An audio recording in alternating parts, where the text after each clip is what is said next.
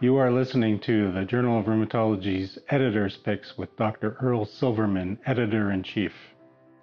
Hello again. This is Earl Silverman, Editor in Chief of the Journal of Rheumatology, welcoming you to my July 2021 edition of Editor's Picks. I again want to thank you for listening to this podcast.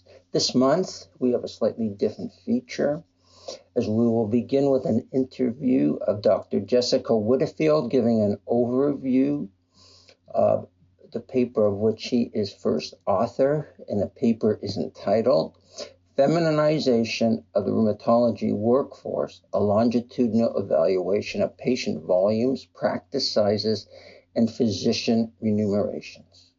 So we compared the clinical activity and compensation between female and male rheumatologists by conducting a population based study of rheumatologists practicing in Ontario, Canada, and their patient visits over a 15 year period. And we found that on average, male rheumatologists saw more unique patients each year, and they had significantly higher patient volumes. And as a result, male rheumatologists had significantly higher earnings. And even after controlling for age and year, female gender was still associated with lower practice sizes and practice volumes. And considering that rheumatology workforces are already strained by too few physicians in face of the growing burden of rheumatic diseases, and that our findings highlight key differences in volume of services between males and females, it's very important to account for the demographic shifts that are occurring within the workforce when undertaking future rheumatology workforce planning to, sh- to ensure that our population needs are being met.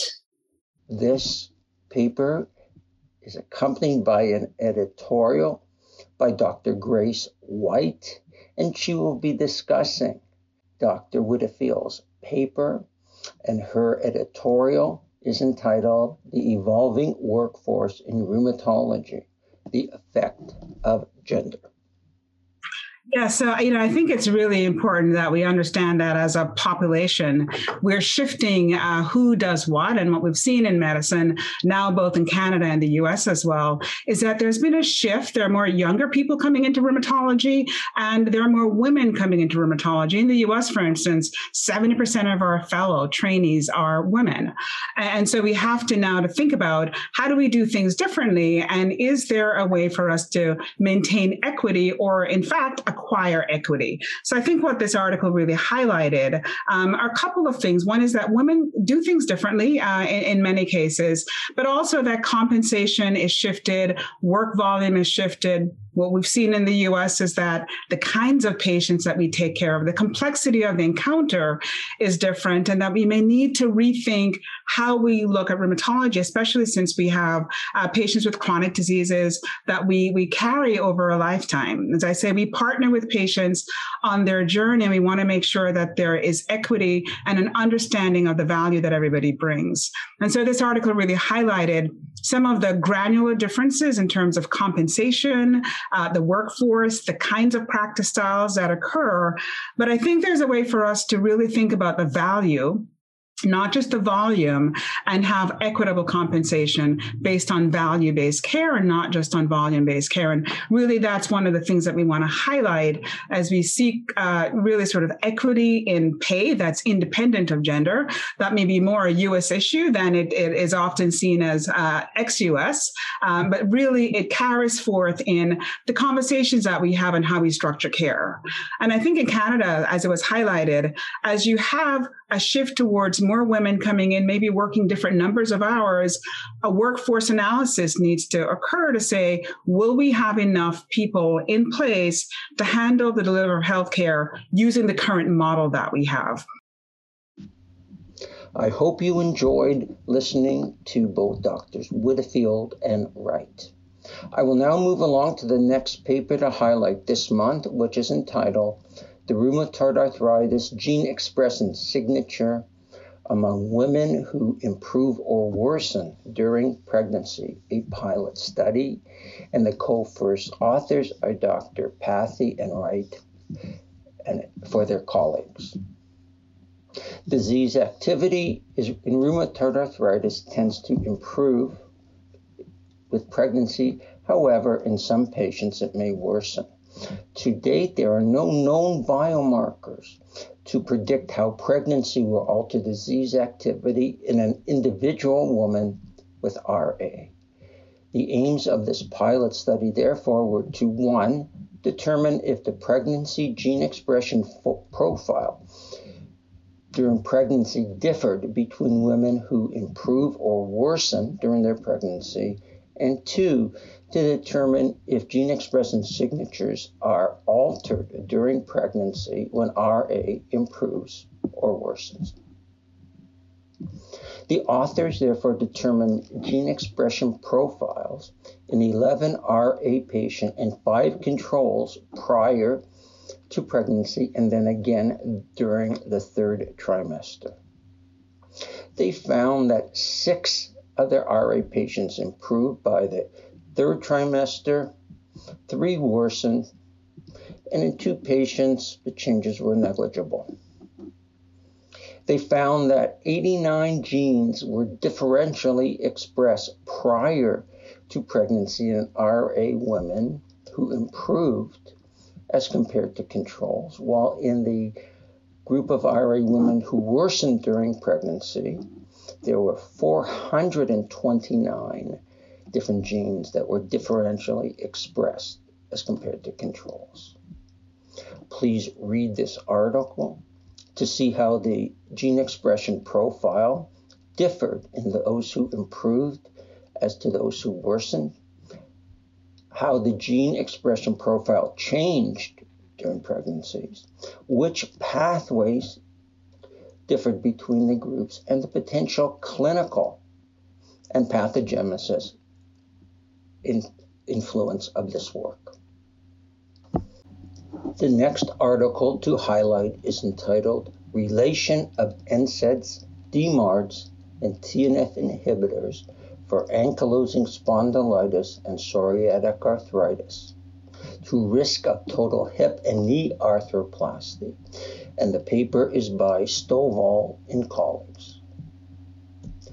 Both ankylosing spondylitis and psoriatic arthritis can lead to total hip and or knee replacement. It therefore would be reasonable to assume that effective therapy may alter the need for these surgeries. The aim of this study was to determine whether therapy with NSAIDs, conventional DMARDs, and anti-TNF agents altered the need for total hip and or knee arthroplasty in patients with AS or PSA. To achieve this aim, the investigators used a nested case control study of data they obtained from the Optum Labs data warehouse over a 24 year period from 1994 to 2018. This data warehouse contains patients enrolled in both commercial and Medicare Advantage systems from a multiple age group, multiple ethnicities, and geographic areas around the U.S. Using this data, the investigators then examined if treatment with conventional DMARD or anti-TNF agents alone or in combination was associated with differences in total knee or hip arthroplasty in patients with AS or PSA. They found that in the AS group, when they compared 444 patients with total hip or knee arthroplasty to 1,613 controls, they did not find a significant different reduction in the odds of having total hip or knee arthroplasty with any combination of NSAID DMARDs or anti-TNF agents alone. This was also true when they compared 1,003 cases of arthroplasty to 3,793 controls with PSA. Please read this article as the authors discuss potential reasons for what was, at least to me, a surprising finding of no difference in the rate of arthroplasty in either cohort based on therapies used. The next two articles to highlight are both COVID 19 related articles. The first is entitled Giant Cell Arteritis and COVID 19 Similarities and Discriminators, a systematic literature re- review, and is by Mehta and colleagues. Giant cell arteritis is the most common form of vasculitis seen in patients greater than 50 years of age. As we know, failure to treat early may lead to blindness, but of course, overdiagnosis may lead to mistreating the true cause of a patient's symptoms. This is particularly important during the SARS CoV 2 pandemic, which in many countries is now more common in people 50 years and over than is giant cell arteritis. In this timely article, the authors performed two systematic reviews of the literature and clinical features of GCA and COVID 19 from the literature up to April 2020.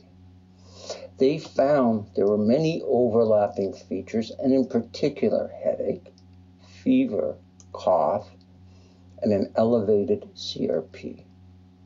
In contrast, they found that the presence of jaw claudication and visual loss, as well as platelet count and lymphocyte counts, may be more helpful in differentiating these two diseases. Please read this article, which provides more details including an excellent figure highlighting the overlapping and distinguishing features between GCA and COVID 19.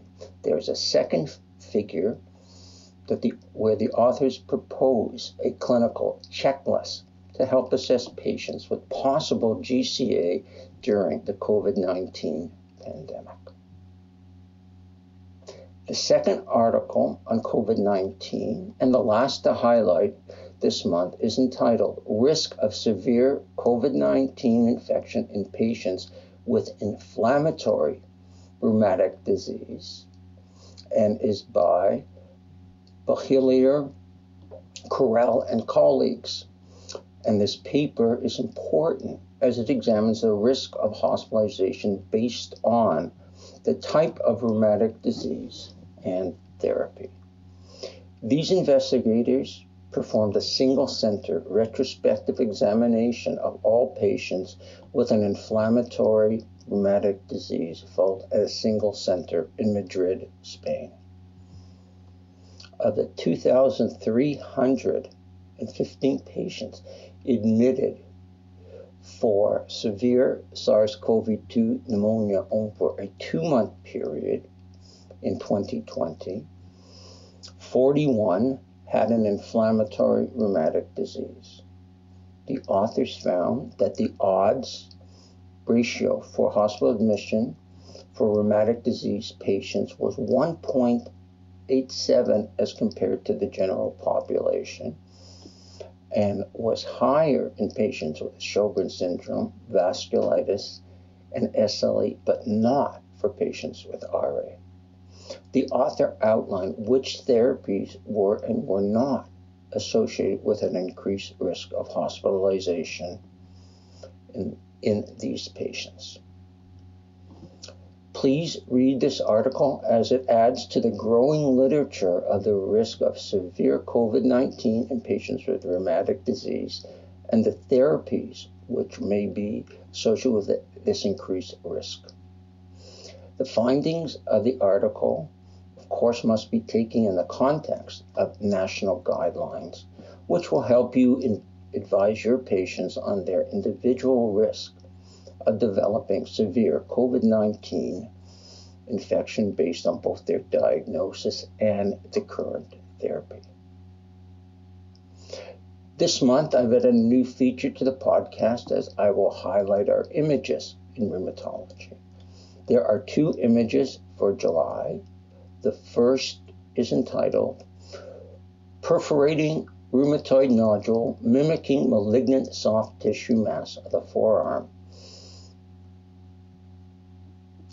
This highlights a 83 year old woman with a history of seropositive RA who was treated with oral methotrexate.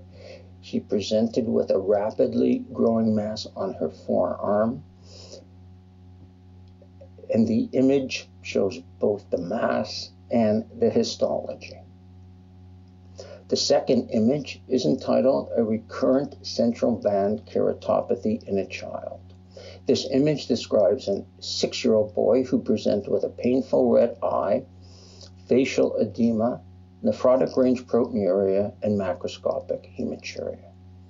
A renal biopsy showed C3 glomerulonephritis, which responded to treatment. However, the uveitis continued to be persistent and led to band keratopathy.